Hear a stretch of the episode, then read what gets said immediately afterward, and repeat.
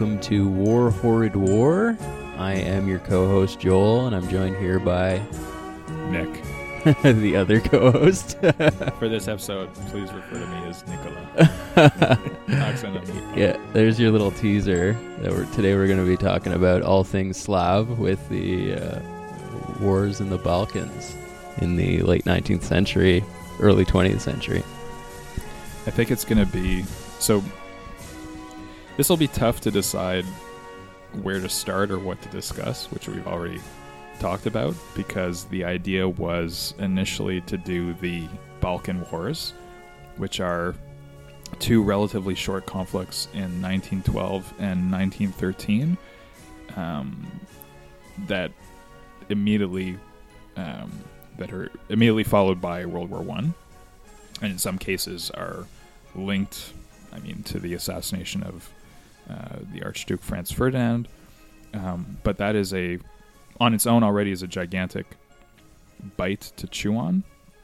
And I think what it leads to is kind of a rabbit hole, which is the rabbit hole that I've gone down, uh, which is you continuously want to contextualize something. So you want to contextualize World War One by understanding what was actually going on in the Balkans. You try to understand the Balkan Wars, then you need to contextualize that by going further back you want to understand the Balkans, so you need to contextualize it by understanding the Ottoman Empire. and then next thing you know, you've lost your job, you have no friends. Yeah, exactly.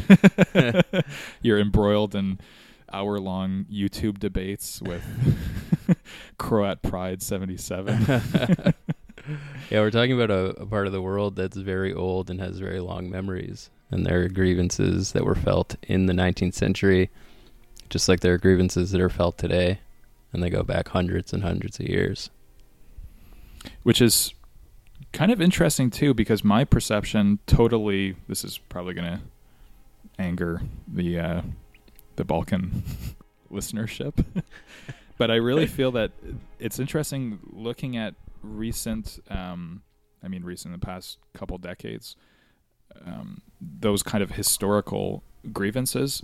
Looking at the history of the Balkans, especially in the 19th century, it doesn't come out as much. A lot of it is often rooted in uh, their contemporary kind of political, economic struggles, and I think this there is this perception. I, th- I know, especially when you're talking about Serbia, of um, rooted in kind of the, the historical last ditch stands against uh, the Turkish invaders and uh, battles in, in, and around Kosovo and stuff like this. And I know I'm completely forgetting the famous. There's the one famous battle that.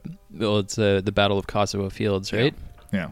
Is is the the ultimate example of that? It's just seared into the collective consciousness of Serbian nationalism. Yeah. And even though it was a defeat, it's it it's sort of a mark of pride in the act of resistance. Yeah, and uh, uh, it's it's interesting. The kind of theme of defeat comes back, but my my t- completely outsider percep- perception of it is that I think that there's an ebb and flow of that kind of historical awareness. So when when there's a stronger need, for example, of kind of pan Yugo, when there's a stronger kind of Yugoslav identity that's needing to be formed, that might recede away um, when the kind of immediate political or economic struggles are more apparent, that also recedes as well. So it seems it seems to be something that comes and goes, and it's maybe I guess what I'm trying to get at is that it's maybe a little bit reductionist to think that. Um, uh, th- th- there's there's often a perception that it's oh it's just these kind of ancient feuds that are always being played over over and over again, but especially in the 19th century these are you know, look at the kind of the intellectuals of Serbia, Croatia, Bulgaria, Macedonia, and kind of early uh, national thought in Albania as well too. It's not there's not really anything that's primitive or archaic about it. They're you know they're directly referencing ideas of the Enlightenment and uh, kind of a desire of I guess a more kind of enlightened nationhood, but because of the context that they're in. It's a, a, little bit of the tragedy of it is that at the end of the day, these are just kind of peoples and, and nations that have tried to uh, exist, but because of the specific world historical context that they're in, um, it's this really weird pressure cooker. Like it's it's a situation that I don't know. There's obviously countries, nations that have been torn apart and thrown around by the great powers, by colonial powers, but they're at this weird crossroads where. Um, it's just so the the kind of mishandling of and the the the intervention and the influence um, that's kind of played around is I think um, is pretty tragic because there's maybe an alternate universe where they can they can they can develop and kind of take hold of their destiny and I think at certain times you look at Yugoslavia you know that that that attempt has come to fruition but at the same time you look at cases like, and we'll talk about 1878 and uh, I mean World War One as well too, where uh, that's not so much the case. And there's there's also the factor of geography, and that much of the region is hilly and mountainous, even, and that we see around the world that places that are like that they tend to host many different groups, and when you try to impose upon that the Westphalian no- notion of a nation state over top of these mixed up communities, you end up getting these sort of chaotic results where there's all this fighting, one tribe instigating against another, one valley over. If you look at, say, the Levant, any of the areas that are flatter, that are like desert, tends to be a monoculture. But once you get up into the hills, there's just a plethora of different communities. Same thing in the Caucasus regions. You have all kinds of different peoples in there. So I want to keep that in mind too as we talk about this. Yeah, yeah no, absolutely. And it's something where there's different uh, ethnicities, different uh, language groups, obviously uh, the interplay between Catholics, um, Muslims, uh, Orthodox Christians, Orthodox Christians who are split between themselves, notably between the Greeks and the Bulgarians. Um, and I think that's a, that, that is a very good point to make. Is that when you kind of put this cookie cutter idea over them, you get places like, I mean, Sarajevo, that was a, a crossroads of of civilizations, with people who, um, not to romanticize or generalize, but people who, despite these differences, lived in you know relative harmony and uh, for a very long time. Um, you, yeah, it, it, it leads to interesting, uh, definitely interesting situations. Maybe we can go back a little bit.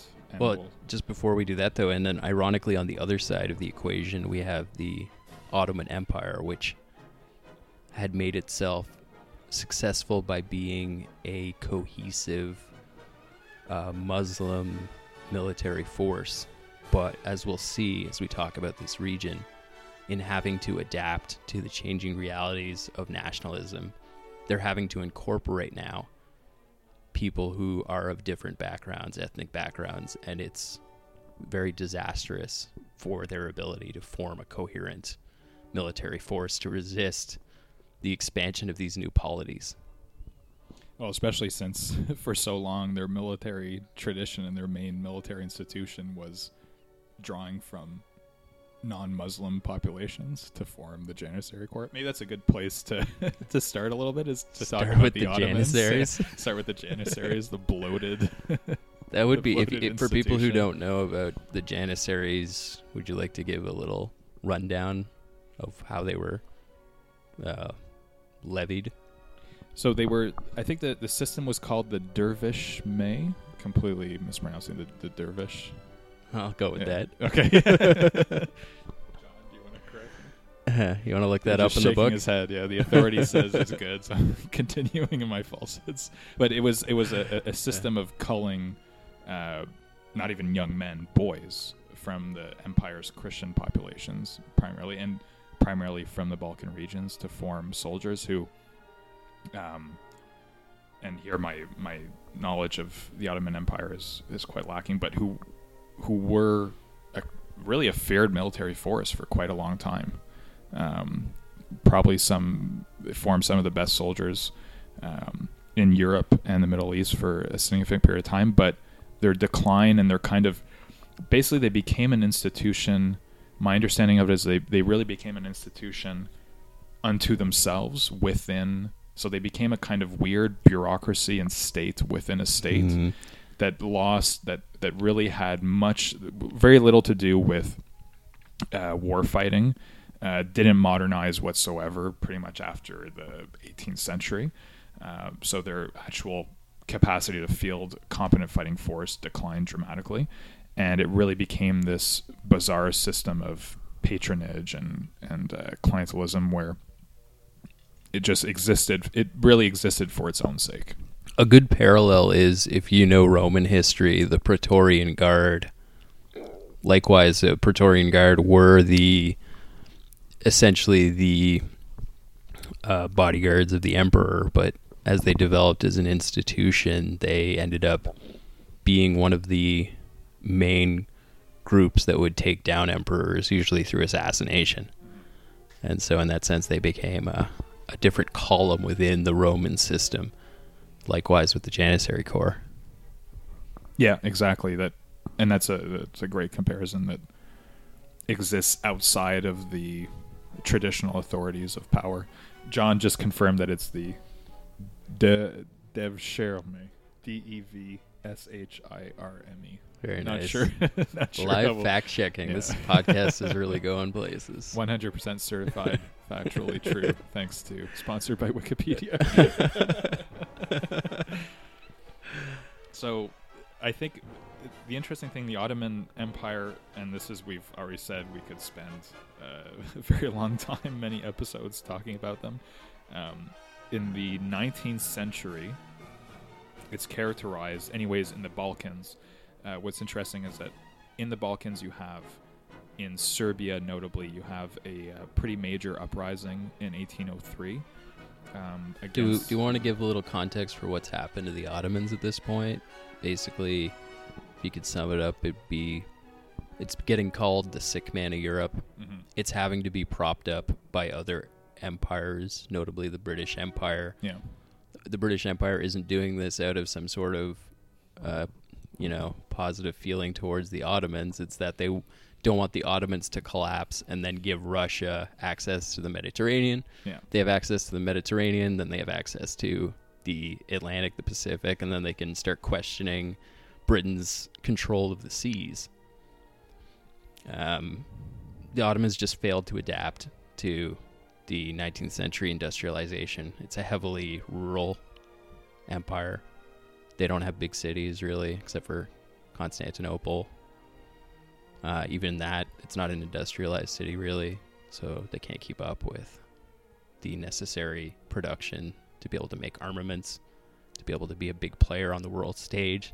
They're a multi ethnic, as we've been discussing, a multi ethnic empire, not just in the Balkans, but there's a huge Arab population to their southern, so the southern part of their empire that's also kind of chafing under the collapsing empire. Uh, so they have a lot of problems, essentially, to deal They've with. got 99 problems.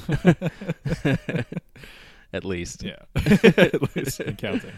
Yeah, yeah, so I think definitely that's, uh, yeah, the sick man of Europe. Um, And meanwhile, yeah, you know, it's we'll discuss this. We'll go into this, but so there's, there's the main conflict between the Ottomans and the and the, the and the British and the Russians and whatever. But as we'll see, it's not just them. It's a, it's a, a bunch of different competing forces that are yeah. using the Ottomans in some capacity or another. And the Ottomans are trying to manage the situation. Yeah, I feel like the Ottoman Empire is literally in a in a in a certain way drawn and quartered. in the sense that you Yeah. think of like somebody on the ground with their limbs pointing in every direction. They're torn apart in Libya eventually by the Italians. Their Balkan arm is like mangled, Yeah, torn off their body as well too. North Africa is North being questioned Yeah, by both the, the inhabitants of that region and also the empires that want to seize it under any pretext. yeah. So, the, so this is a little bit. So what's kind of characterized, and it's interesting um, when you mentioned their kind of failed, their failure to reform is between 1830 roughly and 1870. there's what was referred to as the Tanzimat in um, which was a, a, vast kind of series of administrative reforms throughout the empire to again to get it even close to being in the state of a of a kind of more modern 19th century state. Um, and I think these these reforms were mainly a failure in the sense that they had um, they had different objectives. Modernizing the army that we, we might come back to was actually somewhat successful. Um, creating a new national framework or national identity, which was the Osmanlik. So again, trying to reconcile. I think they were the, the, Ottoman ruling class was aware, obviously, that there were multiple national identities that had to be reconciled, and there was an attempt to create something that would that would resemble a kind of a, a supranational identity. Uh, but this was only ever really confined to the ruling class and the kind of feuding, uh, feuding feudal ruling class as well. Um, they only had, so I have a note here, their they only had a ministry of they only created a ministry of finance in 1839 and they only started to actually build budgets in the 1840s but what was already happening and speaking of being propped up uh, the people who loved doing the propping up the more the most were austrian and english banks who were lending ridiculous sums of money to the ottoman empire uh, throughout through the middle 19th century all the way until uh, 1873 when everything completely collapsed, and it was just kind of feeding this this bloated beast that was taking in all this liquidity, but had no mechanism to manage it whatsoever. So it was literally just sinking, collapsing in debt. Like there's an interesting story. At one point, the French, um, a, a, great parallel again with lenders is kind of the drug dealer feeding the, the habit. The French at one point issued a loan that was equal to their current sovereign debt. So knowing full well that they they had they didn't have the administration, they didn't have the planning, they had no they had none of the sophisticated financial means to figure out how to pay this back. The French just issue them like, oh yeah, we're going to double, we're to double your national debt in the 1860s, um, which leads in 1873 to a complete, a massive debt crisis and uh, them defaulting on all their loans. So that's a little bit later, but in the early 19th century, um, I think what's it's really in the Balkans, anyways. The Ottoman Empire is characterized by um, those kind of national awakenings, which, interestingly enough, in the case of Serbia, anyways, and I don't think we'll spend too much time on it for now, but the the, the Serbian uprising in the in 1803 there there there's not there's one there isn't really a full sense of nationhood and it's really um, a sense of rebellion against um, the the the Muslim and the Greek uh, I guess call them their their overlords. So they're they're again they're still negotiating their uprisings are kind of negotiations still within the context of mm-hmm. empire, so and it'll take a, a, while for that to mature. It's kind of like a class struggle type event. Yeah, could be described. Yeah. Well, yeah, no, absolutely. Where it's it takes those few kind of convulsions, um, and I mean, it's it's not really a process in the sense that it'll it'll take a Serbian defeat for them to be granted their independence. But Serbia, and we'll try to. I don't think we'll be able to cover every Balkan nation, but Serbia, as one of the main Balkan states, is able to at least access a state of um, uh, to become a, a, a, a, relatively autonomous principality within the the Ottoman Empire. So the the Balkans, I think, up until how do they how do they achieve that? How, how do they work towards getting there? So it's it's basically there's an uprising led by and this is the name I was looking up, uh, Karad Karajo.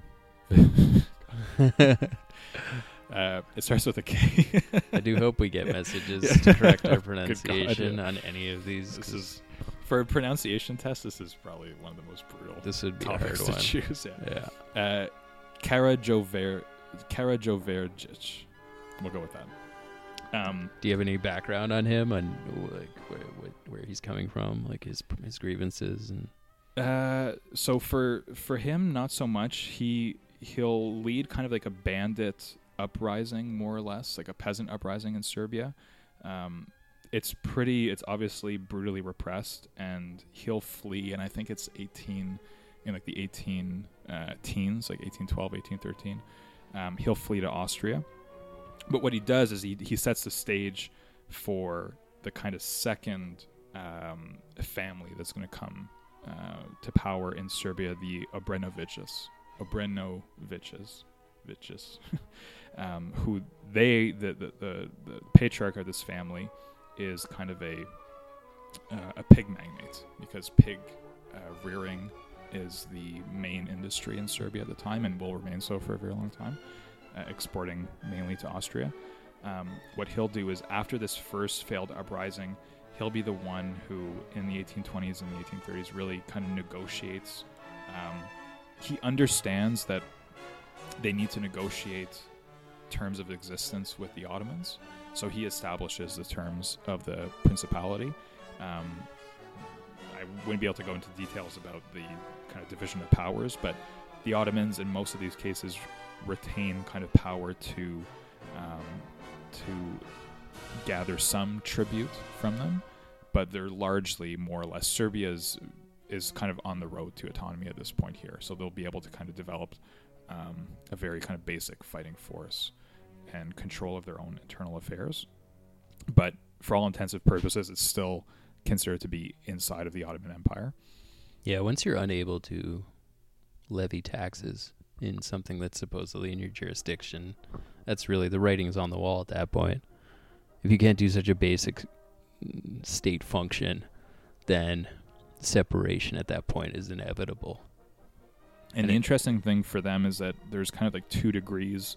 So the Ottomans are dependent up- upon these kind of mercenary tax farmers to do the work for them. So there's like two degrees of separation between them and their actual subjects in the sense that there's these kind of feared para, you know, they're not officially part of the Ottoman administration, but who are granted, it's almost like you're granted like a franchise, like you're Yeah. allowed to go do some tax farming in this area and then the Ottomans will gather from them. So the the Ottoman authority is I mean in some cases it's it's it's quite present. You'll have uh, of course I mean there's garrisons and there's there's uh, administrative bodies, but the kind of daily experience for I would imagine for for most peasants at this time would be these tax farmers coming around who again it's like having it's like they had like these weird collection agencies almost who are harassing you, calling you every day um, Yeah, to the get your most money. and hated then- group of people in any society. Oh yeah, absolutely. And then for the Ottomans, it's extremely inefficient because they then have to harass those people to get the payments back. So it's like the percentage of money there's there's a middleman and he's taking a significant cut. Yeah, it's a huge amount of burden that you're putting on a population, a restive population, and then you're getting this minimal amount of resources out of it. It's a bad bargain for them. Yeah, yeah, definitely. So a little bit like in the the the kind of slow collapse of the Ottoman Empire in the 19th century, um, coming back to these reforms here that are actually really spurred spurred on for a lot of different reasons, but notably in 1830, uh, around that time, uh, Greek uh, Greece becomes independent. So they're actually, interestingly enough, they're the first ones um, in the Balkan area to gain their independence. And it won't be a while longer until you have other Balkan states that that access this as well. But And the Greeks were heavily helped by Europe. Europe really having a, an infatuation with Greece after the Enlightenment and romantic notions of nationalism and and just um, basically idealizing the ancient Greeks. Why not help their descendants gain independence from this sclerotic empire, and also conveniently then give you a a foothold near the Dardanelles Straits and and access to the Black Sea, right? and what's interesting is there's a lot of accounts of, especially there were a lot of English uh, Hellenophiles who would make their way to Greece. And uh, Greece is interesting because it kind of developed in two very different ways. The hinterlands or the, the Greek mainland was extremely underdeveloped. In the Greek War for Independence, it was mainly kind of these bandit roving groups. There was very little organization, whereas um, you know the, the more the, the uh, coastal uh, island-based Greeks that were that had a, a kind of merchant tradition, had a strong naval tradition as well too, were extremely effective in blockading the Ottomans in their war for independence. But there's a lot of accounts of these uh, these these uh, Hellenophiles who were in Greece and who kind of came expecting, I guess, to walk down, walk along the coast, having a kind of Socratic dialogue Yeah. with somebody, Seeing and, people in togas. and, and they were rapidly disillusioned. yeah. Yeah. Definitely not even close to the same society that these people are expecting. But these people were, they had a very different mentality than we have as more modern people, in that they had these extremely romantic notions of how the world should be. And a lot of them sort of looking for a kind of, you know, especially in the English case, like a Victorian stoic manliness being being embodied by the Greeks. And that would be, yeah, a huge disappointment to come across. And then definitely to confirm your already racist notions that England is now the inheritor of those ancient noble virtues and that the baton has been passed basically and it's up to them to rule the world Yeah.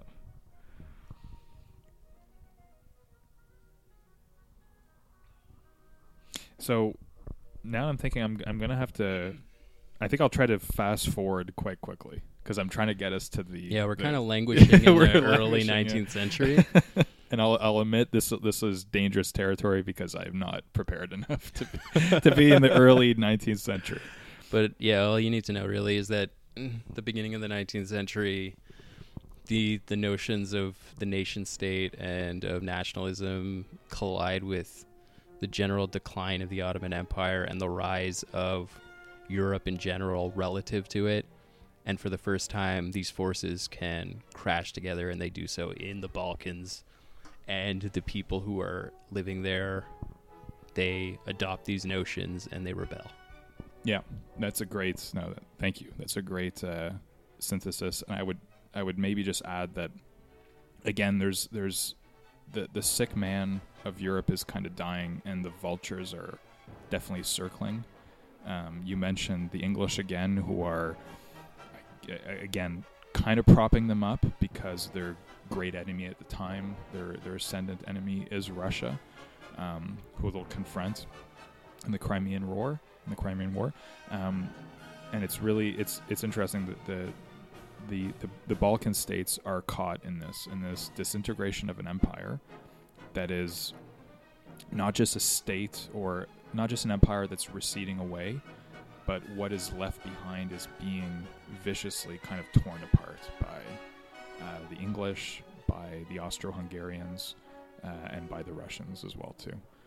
Um, just a little bit more, yeah, on the on the state of the Ottoman Empire. Some interesting facts as we kind of move throughout the 19th century is it's it's almost I think impressive that they lasted as long as they did. Um, so there's again that massive debt crisis that that really breaks them. That leads to when when they find when the um, when it finally gets to the point where it's untenable and they start defaulting uh, on their debts, the situation, like the Istanbul itself, uh, the, the situation becomes like basic infrastructure collapses.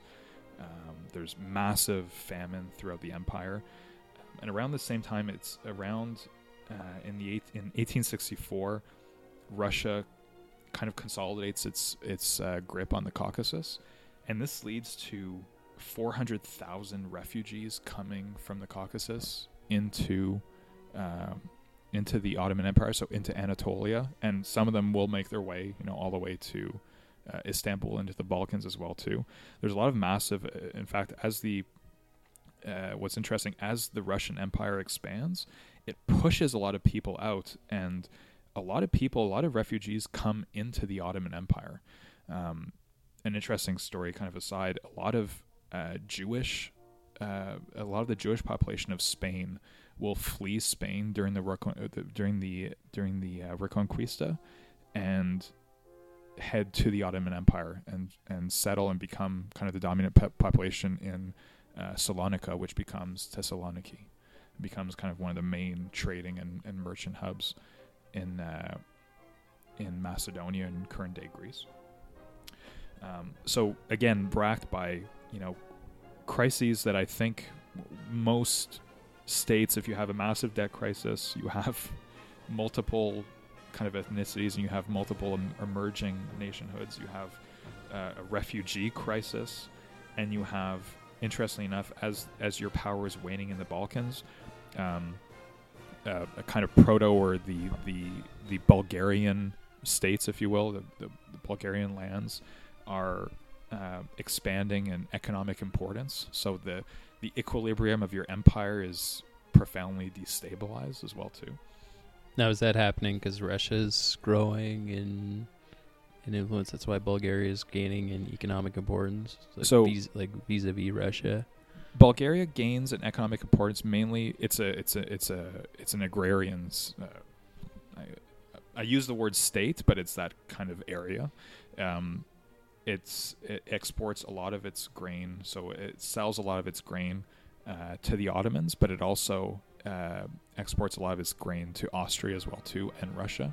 So it becomes a pretty important kind of economic hub. It's a breadbasket, basically. Exactly. Yeah, exactly. And if you look at the if you if you look at Bulgaria, there's a lot of um, it's the same thing with Romania too. They're kind of in the um, there's there's uh, a lot of quite they're in like the kind of eastern portion Mhm. or the eastern valleys of the Balkan mountains. Yeah, it's a lot And flatter it's a than lot the other yeah. regions of the Balkans that we're talking about. So it's prime fa- farmland, and Bulgaria in particular, it has a large border along the Black Sea, which has traditionally been a very active trading area, and you could get your grain to market quite easily. Yeah, no, absolutely. Um, so again, just to to fast forward here, if we come back to the initial intent of the episode, it was to talk about the um, the Balkan Wars of 1912 and 1913, and I think the point uh, that I mentioned that I thought was the most vital to concentrate on, and maybe that's where we could spend, I think, most of our energy now discussing is really uh, the Congress of Berlin, so 1878. And I think, in in my opinion, this is really the moment where everything, the, the foundations are laid in Berlin in 1878 that will um, construct the edifice that that crumbles in 1912, 1913, 1914. Um, so basically, in 1876, at this point, Serbia is still it's still a principality, um, but it senses Turkish weakness, especially because the um, the kind of strongest wave of the financial crisis that's hitting the Ottoman Empire occurs in 1873. Uh, so in 1876, Serbia, and backed by its uh, terrifying ally Montenegro, bit of a minor player in this, but still worth uh, worth calling out. Serbia and Montenegro officially cross over into Ottoman territory, into modern day Macedonia, and uh, this sets off the Serbo-Turkish War.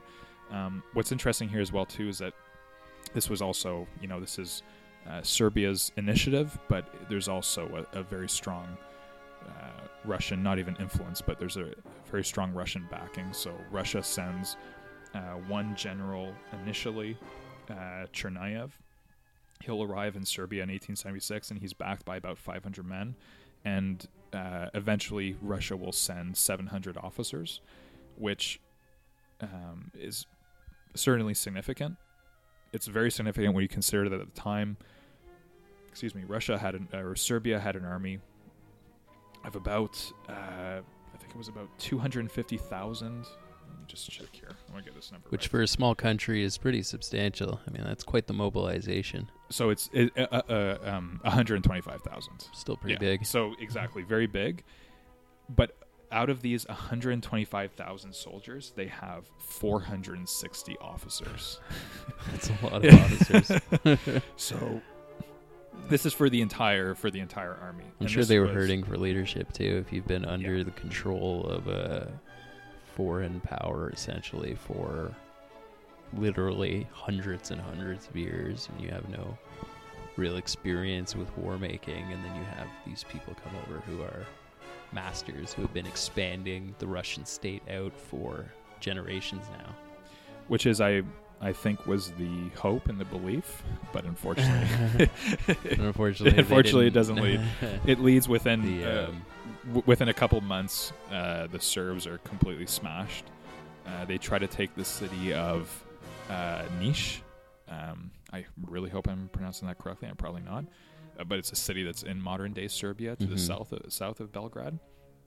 Um, they'll send the bulk of their forces to take that city. Uh, that leads in a ruinous defeat.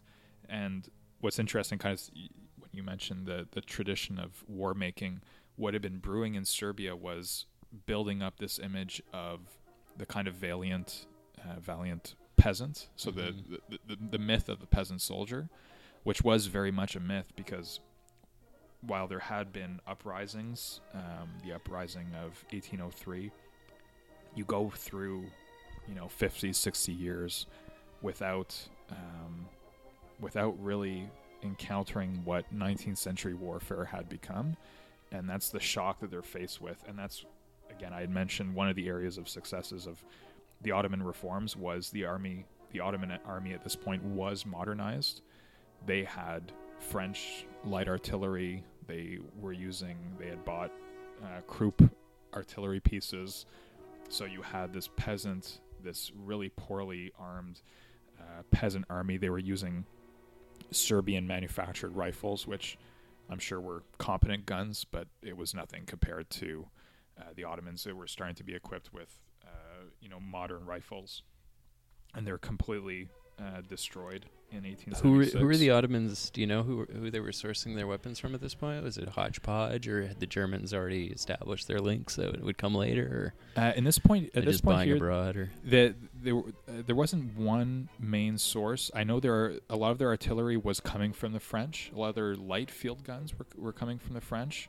Um, who throughout the 19th century had been uh, are w- very well known for their artillery pieces and Yeah. their artillery systems. So. And the the French and the Ottomans have a a very long history at, at a time when the the Ottomans were expanding into Europe proper. The French were always cooperating with them. This is a very long established relationship, and to the point where Christians were often referred to in the Ottoman Empire and the general region as as Franks, right? Oh yeah, yeah, that was like a synonym for Christian. And it's a nice uh, on the on the point of arms uh, dealing.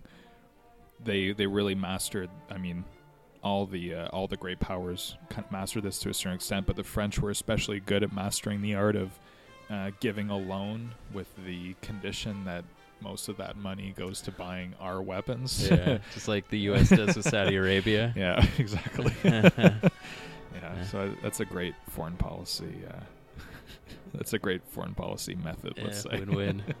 yeah, exactly. um, so, so this Serbian defeat in 1876. Um, once once the main bulk of the Serbian army is smashed, it opens the way uh, for the Turks to ent- to enter uh, uh, Belgrade, and this terrifies Russia because up until this point, um, Russia's ambitions in the Balkans are tied heavily to Serbia.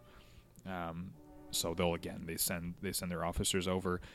Um, the Tsar, it's Tsar Alexander at this point.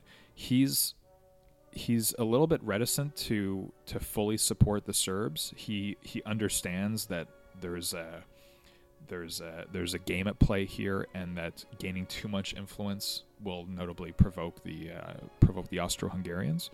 Um, but there's uh, this is kind of the the height of the the within Russia the Pan-Slavic movement, and this is what I was mentioning before. Uh, this is uh, Michael Ignatieff's, I think. I'm completely making this up. I think Michael Ignatieff's great great grandfather, who's the consul in Istanbul at the Yeah. time, is this huge proponent of Pan-Slavism, and this is uh, a movement for a bit of context, which um, seeks to unite kind of all Slavic peoples into one state, and it's a very popular. These like pan nationalisms were very popular at the time. It's Yeah. how you get the unification of Italy. It's how you get the unification of Germany. Yeah. And what's interesting with Pan-Slavism is that it's it's it doesn't have any coherent form to it. So it becomes kind of espoused in local areas with Slav populations uh, to tie them back to Russia. But a lot of so the the the Tsar and the Russian ruling class really looks at Pan-Slavism in some cases with a lot of apprehension because there's a certain danger to it in the sense that you can get embroiled in conflicts that you don't want to get embroiled to. Uh, Russia is also a multi-ethnic, multinational state, so you you are afraid you want to maintain your own domestic stability as well too, and often just the the ambitions of the pan kind of Slavic leaders are completely the, the objectives and the ambitions and the interests of these leaders are completely outside of the intentions of the empire as well yeah, too. on the ground, it's a different Yeah. story than in this romantic notion of uniting these people. Yeah. and even again going back to geography, it's one thing to uni- unite people who are like the Germans. You know, they're all in a general area for the most part, but this pan-Slavism, it's reaching across Europe. It's going over the top of people who aren't Slavic, like the Romanians, you're going all the way to the other end of the to Central Europe, essentially. No, exactly. Because if you follow the log- the logic to its conclusion, you need to unify people's. Um, you know, this could extend to the Czechs. It could extend to the Poles, but they were the Poles for their Catholicism were really often not included in this pan-Slavic ideology. But exactly to your point, it's kind of like we have to literally pave over other existing ethnicities and nations. Could extend to the Albanians in theory, since Yeah. they're Slavic speaking, but they're Muslim. Yeah, and it's it, it reaches kind of weird. There's obviously fundamental weird um, contradictions inside of it in the sense that one of the fundamentals of the pan-Slavic identity is Orthodox Christianity. Mhm. So does that include the Greeks as Yeah, well too? exactly. You know, what do we do about those guys? Technically, the, the, the Russian Orthodox Church uh, submits to the Greek Ortho- Orthodox Patriarchy. Okay, so Uh, we have another Albanian is not a. Slavic language. It's Oh. what a Greek variant. Albanian is it's like Greek and Al- and Armenian apparently. Or no, it's like that in that it's a separate language. Okay, that's really that's fascinating. Okay, I was uh, Albania. yeah. Yeah. So it's some kind of uh, older Indo-European language. Interesting. Thank you. Who invited you again? John the fact checker. He'll be purged shortly. yes. If his facts continue to contradict us, he'll be, he'll be purged. Uh, Um, but again, the example of this movement um, getting Russia into conflicts that it doesn't really want to be in, the Serbo-Turkish War is a great example of it. yeah. Uh, even though eventually, again, there's Russian support, and and they see it as an opportunity to uh, to dramatically weaken the Ottomans. Um, they they don't believe in 1876 that that, that that the time is right, but the Serbs take the initiative, and uh, because there's people like Ignatieff promoting this idea, then uh, there is some pressure to to support their Slavic brothers as well too. But again, so this leads to a massive defeat, and it'll lead to the Russians intervening in 1877 to prevent the Turks from completely overrunning Serbia. And the initial kind of peace that's signed uh, in 1877, in early 1877, just maintains the status quo. So this is in February. And a couple months later, Russia decides, well, fuck it, we're just going to go ahead, attack the Ottomans ourselves. And uh, it leads to a massive Ottoman defeat. So Russia goes, um, heads south, conquers pretty much modern day Bulgaria, so Rumelia, Thrace, um, and will head all the way to Edirne or Adrianople, which is, I think, only like 40 kilometers from Istanbul. It's really not that far. So if you can kind of imagine um, where Istanbul is and the Ottoman Empire, its Balkan holdings extending, uh, you know, including Serbia all the way to the to to Bosnia and including Bulgaria, so all the way up almost to the Danube. Um, you can imagine those are massive kind of territorial losses that they Yeah. I mean, yeah, because Adrianople's an, an old uh, Byzantine town, right? So you think about the Ottomans being the inheritors of the, the Byzantine Empire and that that ancient Greek Empire that split off from the Roman Empire, and and if these people are able to get to within the original core of Byzantium, then that means they're essentially on the Ottomans' doorstep. Exactly, and there's not. Uh, so, interestingly enough, Istanbul is uh, is can be a, an easy city to defend if you control, obviously, the sea access. Uh, famously enough, uh, Winston Churchill will have the great idea to try to take it through Gallipoli, Yeah. and that'll fail. Um, I mean, the, when the Ottomans first went to go take it, they took all the land on the opposite side first because Yeah. it was it was easier to actually get into Europe, conquer everyone on that side, rather than take this one city at the at these straits that go through that connect the Mediterranean to the Black Sea. That's Yeah. how how great a position it is to defend, whether it's in the the old you know that would have been like the early modern period or whether you're in World War One. Yeah, yeah. That's a. It's super interesting and and uh, makes me think of. I think it's John Keegan who uh, notes in one of his books on like just history of warfare that if if you look, were to look at a map of the world, you'd think maybe Istanbul is one of those cities where you would have this constant back and forth. But I think we remember the this the the capture of, of Constantinople because it was such a dramatic moment and it was so difficult to do. And I think he mentions he actually says it's Adrianople that is one of the cities, one of the ten cities, um, geo- geographical areas where there is the most conflict. There there have been the most battles. It's like- Famously, a Roman emperor was slain there um, when the um, I forget- I forget what Germ- Germanic tribe it was, but there were there was a Germanic tribe that was seeking refuge within uh, the Byzantine Empire, and um, they I think they were fleeing the Huns at the time, and they were not treated very well by the the Byzantines. They weren't given the the appropriate relief that they needed, and so they rebelled and they ended up fighting the Romans or the, the Byzantines, and they they slaughtered the emperor, and his body was never found. Just as one of the many uh, events that happened in that city, in that region. Do you know which emperor it was? Ah, I don't remember his name now. Yeah, let's, let's fact check that. Now instead of instead of him correcting us, we'll just keep him busy. Yeah. by having him look things up.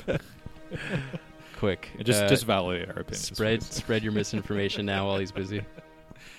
Um, so so basically what happens once um, once Russia pushes through um, the Ottomans will capitulate officially in early 1878 and there's a treaty that's negotiated the Treaty of San Stefano. And the consequence of this treaty is that Russia will create a massive Bulgarian state which I wouldn't be able to describe the, the the borders of it, but it more or less resembles the modern Bulgarian state, even extending, I believe, a little bit more into Macedonia.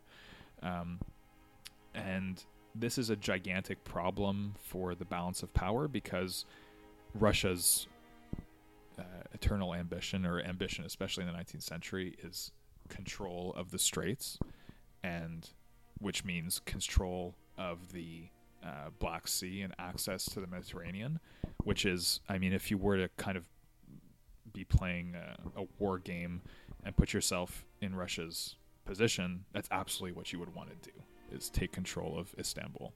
Um, so, by creating this this this Bulgarian state, they have created a client state that's completely um, that owes them their existence, and they've gained massive influence in the Balkans. And this can only put them on a track, on a collision course with um, with Britain and with uh, the Austro-Hungarians as well too.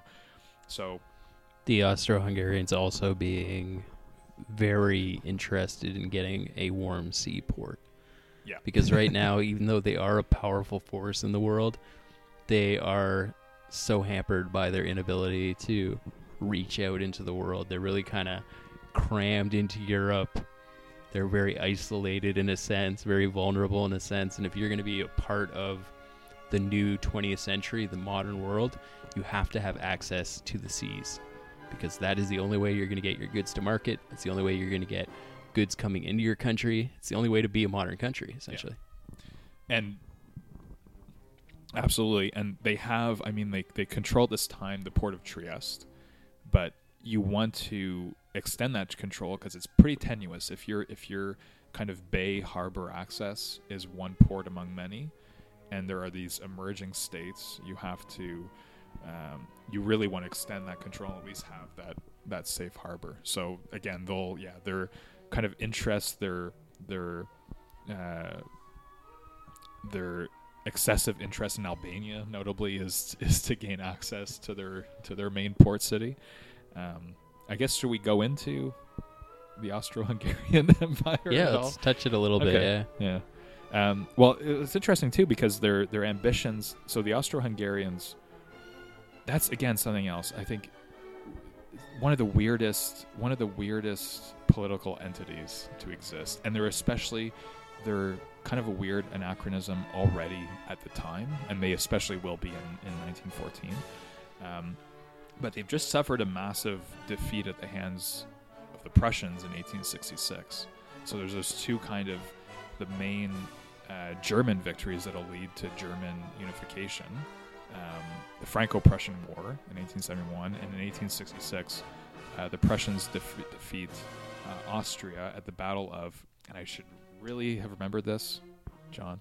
I think it's Königsgrätz, um, but it kind of seals. It kind of s- basically consolidates German power over the Austrians and completely cuts off the ambitions. If you can imagine, kind of the the the Central European ambitions of the Austrian Empire to expand their influence Yeah, northward. Because they have a dual monarchy, right? Like So- where they it's like partially Hungarian, partially German. So Yeah. they have this claim to to Germany or German lands. Yeah. And then the Prussians are the new upstarts, and and they're more dynamic, and they manage to make the claim for themselves. Yeah, because the the the kind of Russian or Russian the German unification that happens, I think, really becomes is a massive, uh, and it's almost something that's not Battle of Königgrätz. Thanks.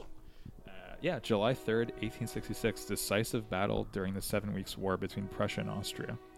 Um, northwest of the Bohemian town of Königgrätz in the in the uh, in the Czech in the now modern day Czech Republic. Um, so the what's interesting is the the kind of dual monarchy, the Ausgleich, is formed in 1867, and uh, to be honest with you, I'd have to we'd have to go in depth into the the kind of origins of that, but it's it really is consolidating that Austro-Hungarian relationship, but it it allows Hungary to exist more or less as an autonomous state within the empire. So the Habsburg royalty that's at the head of the Austrian dynasty, um, and the which was at the head of the Holy Roman, Roman Empire, which I think ceased to exist in 18 was it 1814? When did Napoleon? I think Napoleon was the one who got rid of them, destroyed the key. He could be the only emperor. Yeah, exactly. yeah. So early 19th century, the Holy Roman Empire ceases to exist, but the Habsburgs eternally live on, with all their deformities, and um, so Emperor Franz Joseph at the time, who has been around for a long time since 1848, and he'll die in 1916. Um, he's the head of of the monarchy that contains the kind of dual, uh, the two-headed eagle. It's referred to. Uh, they'll call it, I think, um, König and Kaiserlich, crown and crown and empire. Um, so Hungary is is quite autonomous within this kind of weird dual arrangement.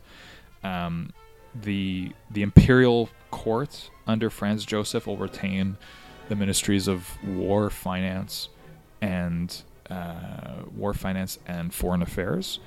But other than that, for example, the Austrians can kind of form their own uh, autonomous force, the Honvéd.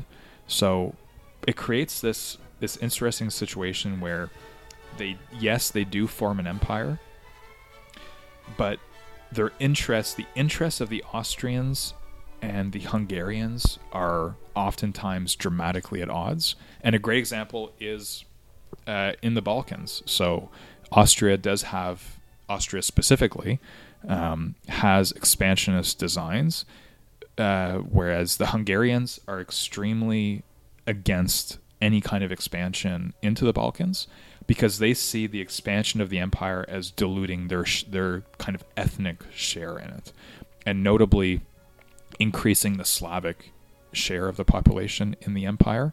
Um, they they are they're hesitant to again to expand because uh, the one of the main Slovak pop, or Slav populations, the Croats, um, have historically been more aligned with the Austrians, and notably the Croats fought against the Hungarians in 1848 in their kind of war of war of independence. Um, so there's a lot there's a lot of resistance there. So they're going to be one of the players in 1878, and to kind of come back to San Stefano with this um, this Bulgarian state that's been that's been created that creates again this untenable situation where all of a sudden, long story short, Russian Russia has gained uh, it's gained a bunch of influence, and it's dramatically kind of shifted the balance of power. So the uh, German chancellor, the famous Otto von Bismarck, is going to call the Berlin Conference, and his position to decide to call the um, or uh, not the conference, the the Congress, sorry, his position officially stated, and which is more or less true, is that uh, Germany has no interest in this whole thing. And it's very it's but but it's That's interesting because say. well exactly completely completely selfless. Yeah. But they have no so objectively Germany has no client state. I think that's the way to put it. They have no um, they have no kind of direct influence among any of the peoples in the Balkans. Whereas again, the Austrians and the Russians are each trying to build this up, uh, especially the Russians. Um, and by calling the the Congress of Berlin, what he wants to do is he knows that this Bulgarian state is putting England and uh, Russia on the path to war, and he wants to prevent this uh, at all costs.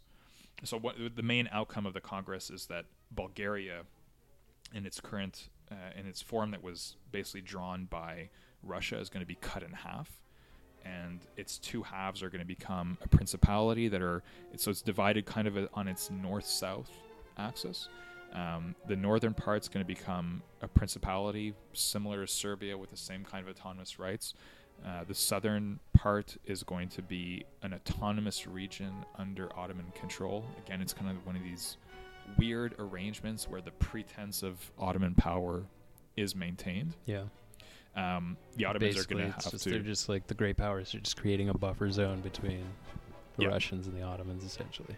and exactly and they'll they'll even be able to decide they will negotiate how many troops the the Ottomans can keep in that southern so eastern Rumelia it's called in that southern portion of Bulgaria so you can see at this point that Turkey even though interestingly enough it won the first the, the whole everything that set this off the Serbo-Turkish war Yeah. they won it and now they're just being completely humiliated Yeah. they'll be completely humiliated. They won it in a sense. But Sorry? they won it in a sense, but it's Exactly. so it's like the. Serbs. The Yeah. Serbs are chafing. They rise up. They don't have it in them yet. They're not uh, a warrior people yet, uh, which goes really well with their typical martyrdom culture. So they get slaughtered, despite support from Russia. Yeah. Russia, you know, uh, These pounces on the opportunity. Yeah. I think we could say the Serbs are a martyrdom culture. They're like they're like the Irish or the Shia Yeah. Their founding myths are entirely predicated on being slaughtered by their neighbors. Yeah, absolutely. and that's where they gain their you know their charisma their their heroism it's all in defeats yeah. it's all in the it's all in the idea that through defeat you'll eventually reign uh, victorious just through your sheer willpower and the fact that you are the righteous one Yeah. so the the Russians they they pounce on this to to keep their client state still alive essentially. And then they they move in but you know they're they're sensible enough.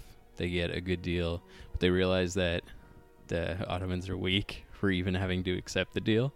Know, it's one of those things where you put out feelers and if they immediately come back with, "Oh yeah, let's have peace," then you know they're weak. So you attack you attack immediately afterwards. Uh, form this massive buffer state that is untenable, that puts too much danger on this weaker neighbor that is supported by considerably stronger allies, and a third party intervenes to maintain the status quo in Europe, being the Germans. Yeah. Otto von Bismarck, the, the great statesman of Europe. Yeah. The great statesman who funny anecdote, apparently he he called the Congress. It was in it was in July of 1878. And uh, this was the time, I guess, when he would usually take his vacation, so he'd be gone. Uh, he didn't like Berlin, or I guess Berlin at this time was kind of insufferable. Got very it's a marsh, so it got very kind of hot and humid. And apparently, he would actually by his not apparently by his own admission, he would drink a jug of port before every session of the Congress. so he was already a guy who had a short fuse and who'd get pissed off really easily. Um, but he was apparently just drunk. And now entire he's three sheets of the wind and drawing lines on a map, and muttering in German. Yeah. Well, yeah, they just just and I mean none of these um the the the British delegates, the Austro the Austro-Hungarian delegates, um, the Russians, they had no idea of the geography of these areas. you know, like, Yeah. they had no idea of the, the demographics. So they're literally it's just like it's like the Stalin Churchill, you know, napkin Yeah. napkin agreement. You're just like drawing lines in between your like seventh it's not and even it's not of even land that they really want. no. There's nothing there that they want. It's No. just it- it's the only reason is because it's on this fault line between yeah. empires that actually matter. Yeah, it's it's you're exactly. Nobody really wants much of it. Um, the British want to ensure that the obviously the Russians don't gain too much influence or gain as little influence as possible. Uh, they want to prop up the Ottoman Empire. Uh, the Austro-Hungarians uh, also have an interest in propping up the, the the Ottoman Empire, and it's interesting because at this point, and I think it's in the early 1870s, Russia and Germany and um, Austria-Hungary have what's called an alliance, the Three Emperors League. So it's it's this really it's this reactionary club. It's like we're the the remaining kind of hereditary monarchies, and for them it would be extremely it, it would it would just be strategically um, unviable to have another dynasty, another monarchy, the Ottoman Empire, um, collapse as well too, and lead, and especially at the hands of kind of potentially Republican nationalist forces. Uh, so even though there's kind of a land grab that they want to do here, uh, they are kind of aware that uh, the collapse of an empire doesn't look good. It doesn't look good for Austro for the Austro Hungarians as well too. Um, yeah, I, I kind of lost my train of thought there. So at this point, we have the the the Berlin conference that the Germans are hosting, and we we essentially come to a settlement here where the original Bulgarian, you know, quote unquote state that had been established by the Russians as buffer, it's been cut in half, with half essentially going to the Ottomans in in name only, in that they have very little influence, and then having a separate. Mm, Is it? It's a principality, is it? It, it's exactly yeah, it's a Yeah, principality. Which, interestingly enough, I, I believe the Ottomans still had to pay the debts for. So it's just the the weirdest. I mean, it's the weirdest arrangement where it's like, okay, you have to move out of your house, but you're still going to pay the mortgage for it, and you're going to have to come by and cut the grass if we ask you to, and you can live in the backyard in a tent. so so we we now have these. Uh, so we now have essentially Bulgaria and Serbia being established as actual political entities in the region. Yeah, and And, and they have Serbia. designs of their own that are separate from these these uh, three or four uh, hereditary uh, monarchies. Yeah, actually, that's that's a great point in the sense that the the the game that's being played the whole time here is that these are these um, countries that are coming into being being are acting at the whims of the great powers, and I think that's something that they rapidly realize they'll realize in the next forty years is that no, no, these are self kind of determining states that'll have their own interests, and we've set them on a course that we cannot control anymore. Um, so Serbia, notably in 1878, again uh, to prove your point earlier, is through their defeat they'll gain official independence here from Ottoman rule. So they become. This is uh, 1878 is the date of of uh, Serbian nationhood and independence. Um, but at the same time, in 1878, at the Congress of Berlin, Austro the the Austro-Hungarians decide to occupy uh, Bosnia uh, Bosnia Herzegovina, um, and what this does is that it cuts off one of the main areas of ambition for Serb nationhood and Serb expansion. So uh, again, now we can jump into Bosnia, which is split, has a nowadays has a, a primarily uh, Bosniak population, but also has a very strong Croat minority, so Catholic minority, Croat Catholic, um, Bosniak and Bosniak oftentimes Muslim uh, population, but not entirely, and a Serb population as well too that exists inside of Serbia.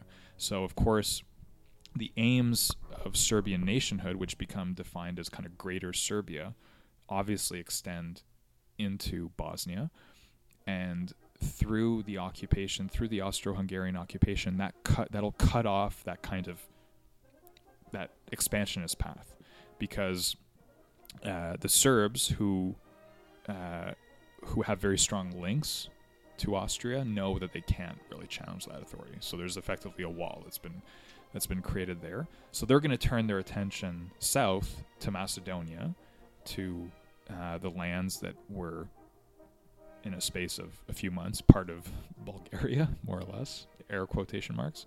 Um, they're going to turn their their attention southwards, which is where Greece is looking as well too, towards Macedonia, and which is obviously where Bulgaria is looking to as well too. And the interesting thing is Bulgaria in this Congress was maybe one of the parties that uh, received the most attention, um, which really came into it with the highest hopes. And they're the ones. Serbia comes away disillusioned, but Bulgaria comes away completely disillusioned from this because you can imagine uh, you you kind of come into being, you're brought into the world, and then you're basically hacked in half in the in the time period in of maybe a year or so and this had all been predetermined. So that the partition of Bulgaria, even before the Congress, was predetermined. It wasn't even up for discussion, and that was the the, the specific kind of geographical drawing of the lines on the map occupied the first half, and the second half was just kind of hearing the cases from all from the Montenegrins, from the Albanians, from the Turks who were barely granted an audience. Um, but a lot of these, I mean, the Albanians, for example, uh, couldn't even attend the whole conf- Congress because they were broke, so they just had to leave at some point. Uh, same thing. party just couldn't pay the tab. no, literally, they They, they, couldn't they, afford the, they- they the even- crates of Porto that's going to Bismarck's uh, chamber. Exactly the, the, the port tax. um, same thing for the Serbs too. The Serbs were kind of kicked from hotel to hotel in Berlin, Oh, and they weren't even. I believe it, the the Montenegrins were granted. Uh, more audiences than the Serbs were at the Congress of Berlin. Wow.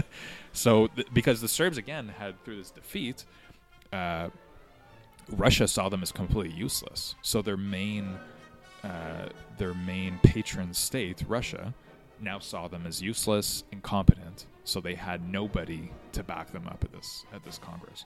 So Serbia will make will actually have some minor territorial gains, but really, I think if if we'll summarize here, the the Congress of Berlin in 1878 the the table is set and the um, the kind of the um, the map of the Balkans uh, that is drawn will exist until 1912, until the first uh, Balkan War, and it's this. It sows all the resentment. So again, like I said, Serbia now has to look south, but that resentment of being cut off from its Bosnian ambitions, from feeling like there's a phantom limb, so there's a, a part of their nation that is now um, taken away from them by the Austro-Hungarians. That resentment is only going to grow. Uh, the Bulgarian resentment is only going to obviously grow as well too because they've been cut in half. Uh, the Macedonians, who that'll be a whole other thing to get into, but Macedonia that kind of occupies the southeast end, immediately neighboring, or still at this part, this point, part of the Ottoman Empire. They were expecting some type of. They had their own kind of emerging uh, national demands. They were expecting something from the Congress. They don't get it at all. So this will lead to, um, you know, that kind of uh, fervent of again conspiracy and plotting and multiple uh, revolutionary committees. Um, so nobody comes away happy from it. And I actually have so I have a, a great quote that kind of summarizes it here. This is a a British consul in Constantinople who says basically what what the Congress what the Congress of Berlin gave gave is that those who think themselves strong enough to support their aspirations. So by those he means the Balkan, uh, the, the Balkan nations, Balkan states. Those who think themselves strong enough to support their aspirations by arms will be ready to rebel against the authority under which they believe they have been placed in violation of justice and the principle of nationality. So, under the authority of, in the case of, Bos- uh, in the case of Bosnian, under the rule of the Austro-Hungarians, um, in the case of the uh, Bulgarians, who were momentarily part of a greater Bulgaria, who are now back under Ottoman rule. And he says those who cannot recur to force, so here uh, this will be Macedonia and Albania, will have recourse to intrigue and conspiracy. Both processes have already begun. So, kind of the, the, the path that's set here is either war on the one hand, from the nations who can do it, and that'll become Serbia and Bulgaria, or conspiracy, intrigue, and assassination from the ones who cannot. So Bosnia, uh, Montenegro, um, Macedonia, Albania, and um, just on the topic of militarization, Serbia and Bulgaria in this time here will, will realize that um, after their defeats, or especially after the Serbian defeat, the kind of myth of the peasant uh, isn't strong enough anymore. So they're going to go on an intense path of militarization that I'll think make them into the force that we'll see in uh, 1912, 1913, and in 19 in World War One as well too. Yeah, well, it's a wide gap there between the conference and these wars. So you have what was it, 34 years? Yeah. So that's a, a long time to stew and to prepare to make war prepare to correct the wrongs that happened the first time around, switch from a peasant uprising to a proper military force. Yeah. And meanwhile, the Ottomans are not making any progress, really. No. So you're going to be see this this invigorated force go up against essentially the same force for a, a do-over, essentially. Yeah, exactly. And I think maybe we can um, I think we could come back to the to the Balkan Wars uh, in a separate episode. Um, but you'll see that yeah, that kind of maturation, that stewing, um, and will lead to kind of pretty terrifying things, notably the kind of Bulgarian steamroller. Um, but yeah, no, there's a lot. Uh, there's a lot of open wounds that fester in this time. yeah, for sure. Okay.